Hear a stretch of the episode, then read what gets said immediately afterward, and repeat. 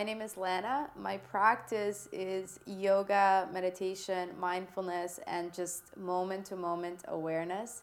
This is my dear friend Paul from the Parkdale Prana Room. Can you tell us a little bit about your practice?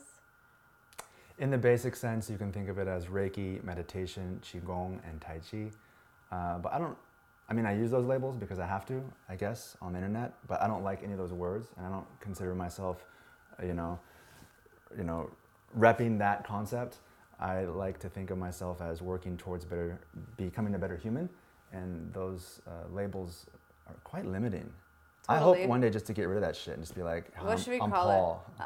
I don't know. Like I don't care. It doesn't matter. Call me what you want to call me. But it's I do Reiki, and it's like that's what Reiki is. I'm like that's not what I do. I know. Right? So it's it's very frustrating. Totally. Um, but yeah, whatever. You know, becoming a better human. That's what I think of it as. Yes, our practice is based around being better humans, um, being better towards ourselves, and also being better towards others. Paul, I'm just going to call you Paul from now on. that was the request. The reason why I'm interviewing my friend Paul is because he is a bit of a badass and he has this really beautiful way that he teaches uh, in Toronto, in Parkdale. And what I really like about his approach is that it's re- very, very real. So I wanted to ask him a little bit, um, a few more questions about some things which might be a little bit R rated. Uh, some of those things are things that you and I have talked about before. For example, what are your thoughts around um, wise use of sexual energy and how does that relate to your practice? Hmm. That's a that's a first. This is good. Um, this is all very much my opinion. Um, and I think that's important to state because tradition kind of doesn't address this particularly. A lot of what uh, you know I used to practice in terms of, uh, of uh, the Neigong or what they call the Jujigong, which is internal alchemy, had its basis in honing, capturing sexual energy before you emitted and then you use that to recycle, to yeah. use it to become stronger and more refined in terms of your circulation, as a basis of just becoming uh, and creating a better constitution. So it is fundamental to everything. Um, so the sexual energy is something to embrace, something to explore, but also something to be highly responsible with, as well as um, not waste it. I think for sure, not wasting it, it seems like a really good it speaks more in terms of what they refer to as jing in Chinese, which is essence. So sexual energy is essence. There is sex involved with that, but not like sex, sex. Yeah. Essence in terms of your seed and your constitution and your power. Um, this is exciting because most of us think, okay, this is where I was born with. These are who the people I was born to. These are the legs I've got. This is the best I can do. And in Chinese culture, they're like, that's great, but let's reshuffle the deck. Totally. And now, in terms of even Uh, uh, some uh, scientific worlds, uh, biology. Bruce Lipton, for example, is coming around going, hey, we're not our genes.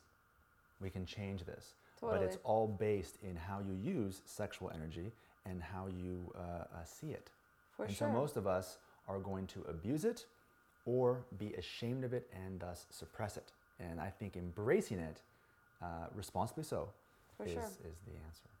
Yeah, I think like I, I, the reason why I'm curious about that is is in is in the sense that uh, I think that there is something interesting about first of all being aware of the sexual energy and like not leaking it, mm-hmm. really, and being um, as like as a female teacher, I do my best, you know, to like stay covered and to teach in a certain way that doesn't invite that and I was joking recently when someone shared the story with me where, you know, they said the second that someone starts to look at them in that way, they basically, their energy changes, changes into like the energy of being a grandma. Like I make myself a grandma for a lot of people because I feel like I don't want to invite that attention. I don't want to invite that sexual. Talking about different things. Are we? Go ahead. This is good. Keep going. Okay, yeah. so I was thinking about the sexual um, and also as like a woman in the city, I I am very particular. I don't just go around sleeping with people. Mm-hmm. and Toronto is one of those cities where people are dating a lot. They're sleeping with a lot of people, and sex is not really that big of a deal anymore. Right.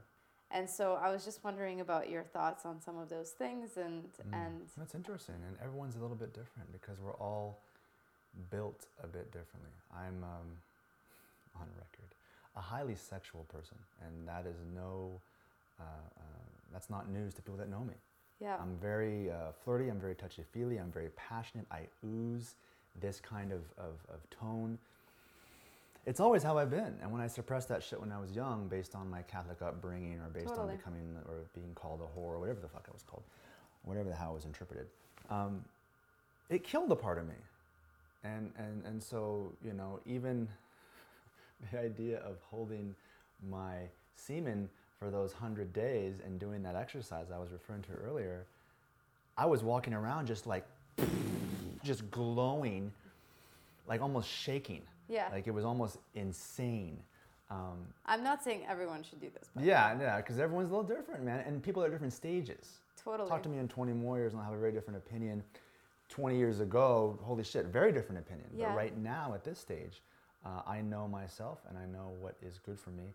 That's important. So, I guess what I would try to say is understanding what you are in terms of sexuality and using it to your advantage, not to your detriment, I think is very important. But that's as vague as fuck. Totally. And everyone's very different with that. Totally. How do you hold um how do you hold boundaries, you know? Like and, and I mean this very honestly, like as an attractive man that's mm-hmm. also a teacher and also, you know, you're married, you're mm-hmm. not available. I'm sure mm-hmm. people come to you, they have problems. You work with them for a while. They feel your support, your care. And um, when we feel that, we tend to like I've gotten definitely attached. It blurs the lines. It right? blurs the lines, right? Right. When there's when intimacy is shown between two people. Right. No, you're absolutely right. I, I, I am of the mindset that I, I believe the intimacy, it's a shame that intimacy is not normalized. Yes, It's a shame that intimacy is associated with sex. totally. And so, day one, you meet me, you see what I am. There's no hidden uh, aspects of that. It's a very well known, my position. That being said, guy or girl, we're going to get intimate as fuck. yeah. And that level of, of understanding is, is right there. And so that's the magic. I mean, that's why I like what I do. I like, I, I'm, I'm able to be intimate with people um, and doesn't get weird. Uh, and that's, totally. that's such a, a strange thing for most people. For sure. And, you know, first day people come in and they're shaken and they're nervous and they got me and I'm just kind of like, hey, what's going on? Or what do you Yeah. want to do with this or whatever. Once you get over that shit, it's gorgeous. Totally. But it is, you know, For sure. a problem for some. For sure. If that And answers your question. It does a little bit. I, I, I was asking, um, I was asking for like s- specific, like examples of holding boundaries. You know, it, sometimes you know I get an email here or there that like shares too much or things Mm. like that. And as a, as a as a woman teacher, I have to be very much like Mm, no, absolutely. right? And important. um, Yeah, I've, I've had a few, I guess, inappropriate. I've never really had any really massive, like, sexual uh, uh, uh, things. The inappropriate ones that I've had in the past are just people being jackasses, but it has nothing to do with sex. totally. Um, I would assume there are maybe a few that have feelings, etc., but it just doesn't go there, Totally. and it never, it never will. Um, I don't know. I, I kind of consider that my responsibility, and I would sure. be full of shit if I'm, you know, uh, uh, you know, doing that kind of work with people. It's it's highly, um, it can be very abusive. Totally. Well, thank you for taking responsibility for it, and I appreciate you talking about it honestly. Right, right, right. I remember the first time actually um, with with my teacher. The first time that I even sat face to face, like across Mm, in a meditation position, across from another person, and you're really like, mhm, mhm, and you're talking. mhm. Wow, like my my world was like, whoa, like this is so close, and I'm saying so much, and here I am crying, and like Mm, all mhm. sorts of things. And so it's a really interesting practice to kind of explore what feels close, what feels too close, and and everyone is so different. So I, I appreciate you. I think I think it's amazing, and I, I, I would hope, and I mean I, I hope it's going to happen. That intimacy is going to become more of a trend because it has to be. There's no other way but this direction in terms of where we're going. totally. You know what that looks like and how it plays out. That's the mystery. But we are all moving in a direction towards, you know, working together towards community, towards more love, towards Totally. less separation. Totally. And a major, you know, uh, uh, uh, problem at this point right now is our inability to be uh, intimate because of fear of being vulnerable. Simple. Or also, um, you know, unfortunately, like some people are not really allowed to explore fully. Sure. There's a lot of fear behind that, or there's relationships, and Sure. they can't really explore f- fully because they are in relationships, and there's certain boundaries around that, and all sorts of things kind of come up. This this is, is, is as you're talking, it's, it's making a lot more sense to me. I remember, and I was talking to you earlier about when I first started teaching, I didn't feel right. I didn't feel ready, and I never forget this fucking day. I was sitting in a coffee shop in Kyoto with a, a practitioner, a Reiki practitioner that I was friends with, studying with, and he was the guru of Kyoto for yoga. Israeli guy, you know, surfer type, blonde, long hair, Wow. like just he just just pulled, you know, mad, but not in that sense. But he was just very attractive. Everybody loved him, and he was the man in, in Kyoto. I'm like, how the fuck do you do this, dude? I mean, I don't know if I'm ready for teaching as I'm talking to him. And he looked at me and he goes, I never forget this. He tipped his head like this. And he goes, I just give people my soul. And that's what I do.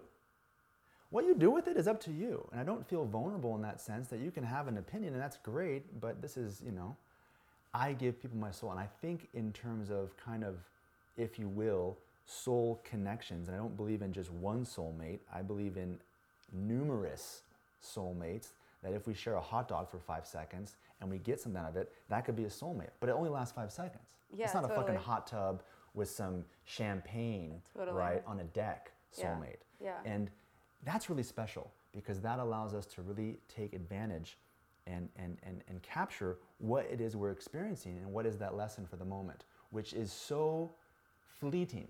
Totally. And if we're insensitive to that shit or held off, or, you know, I believe in this, or, you know, if we go too far, that means this, we just fuck it up. Totally. You know, so it is also coming into context with where we are 2017 in our culture, which is still very uh, uh, taboo. We're a highly sexualized, sexualized culture in terms of the extrovert or in terms of the outfit or how we dress or what we put on Instagram. But we're actually quite prudish with how we treat sex beyond like, you know, uh, fuck me sites, right? It's a very different dynamic Totally. and it, it, it's coming a lot of it's coming off of excuse me a lot of sexuality as being shameful as being dirty Totally. and that's just fucking twisted Yeah. and you can look back over the thousands of years of where that started we won't get into that shit but if you see it for what it is and then you just become a human or better at being a human excuse me that's just just not where it's at Totally. if that makes sense Well, thank you so much for Thank you. sharing your story and for being here with me today. Uh, this has been the Big Tree Mind pod- podcast. Uh, we're talking a lot about being human and what it is to be human in this day and time. Thanks for joining us.